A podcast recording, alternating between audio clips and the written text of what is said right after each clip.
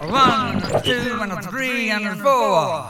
Absolute beginners. Beginner. Beginner. Absolute beginners. Alle radici del rock con Carlo Massarini. È il 1972 e l'Inghilterra vive un momento piuttosto grigio riguardo al rock and roll fra musica prog e cantautori. A rompere il velo di ordinarietà ci pensano soprattutto David Bowie e i Roxy Music. Ziggy Stardust è la prima grande invenzione scenica di Bowie, la prima in quello che sarà un viaggio continuo e sorprendente in una galleria di maschere continuamente diverse. Durante il tour americano di The Man Who Sold the World, Bowie, pensando a Iggy Pop e Lou Reed, che in quel momento hanno pochissima visibilità, individua due pop star che riunite possono creare la combinazione dell'idolo rock definitivo. Un'amica ricorda come su un tovagliolo scribacchi appunti su un cantante folle che risponde al nome di Iggy, o forse Ziggy. Al ritorno in Inghilterra annuncia che vuole creare un personaggio che sembri arrivato da Marte. La creazione di Ziggy però richiederà tempo. Scrive le prime canzoni, Moon Age Daydream e Hang On to Yourself, già nel 1970 e molte altre prima di incidere e pubblicare nel 71 Hunky Dory. Ziggy Stardust lo termina solo all'inizio del 72.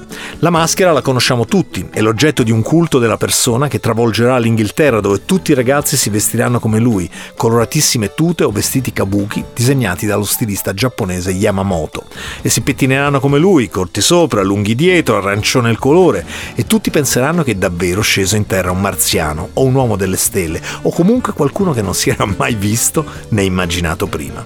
La rockstar aliena è un'idea geniale, pura mitologia rock and roll, che ha raccolta tutti gli alieni che sono in noi, è contemporaneamente un sogno e una critica al mondo dorato illusorio della fama, delle droghe, della parabola del successo che finisce per distruggere il personaggio creato dalla volubilità del pubblico stesso. Per il personaggio si ispira un cantante di rock and roll britannico ormai dimenticato, Vince Taylor, che crede di essere un incrocio fra Dio e un alieno. Per il nome invece al Legendary Stardust Cowboy, un misconosciuto performer americano di un genere minore, lo psychobilly. Ziggy Stardust annuncia l'arrivo di uno Starman che porta la speranza alla razza umana a cui rimangono solo 5 anni di vita. Il disco racconta la sua ascesa e la sua caduta, massacrato dai suoi stessi fan. In Rock and Roll Suicide, che chiude la sequenza, c'è la parabola di Ziggy ormai perduto, sull'orlo del suicidio, incurante della persona vicino che tenta di salvarlo e gli ripete You're not alone, non sei solo. Un vibrante, toccante messaggio di disperazione. Ma fra queste Five Years in mezzo c'è colore, sesso, divertimento, bizzarrie, trasgressioni e fantasia, insomma gli elementi di base del rock and roll. Quando Bowie suona per la prima volta Top of the Pops Starman, ammiccante e androgino, è uno shock nazionale, forse paragonabile alla prima apparizione al Led Sullivan Show di Elvis Presley. La Gran Bretagna non sarà mai più la stessa. Nostro Absolute Beginner di oggi, David Bowie, 1972, Starman. Didn't know what time it was, the lights were low. Oh.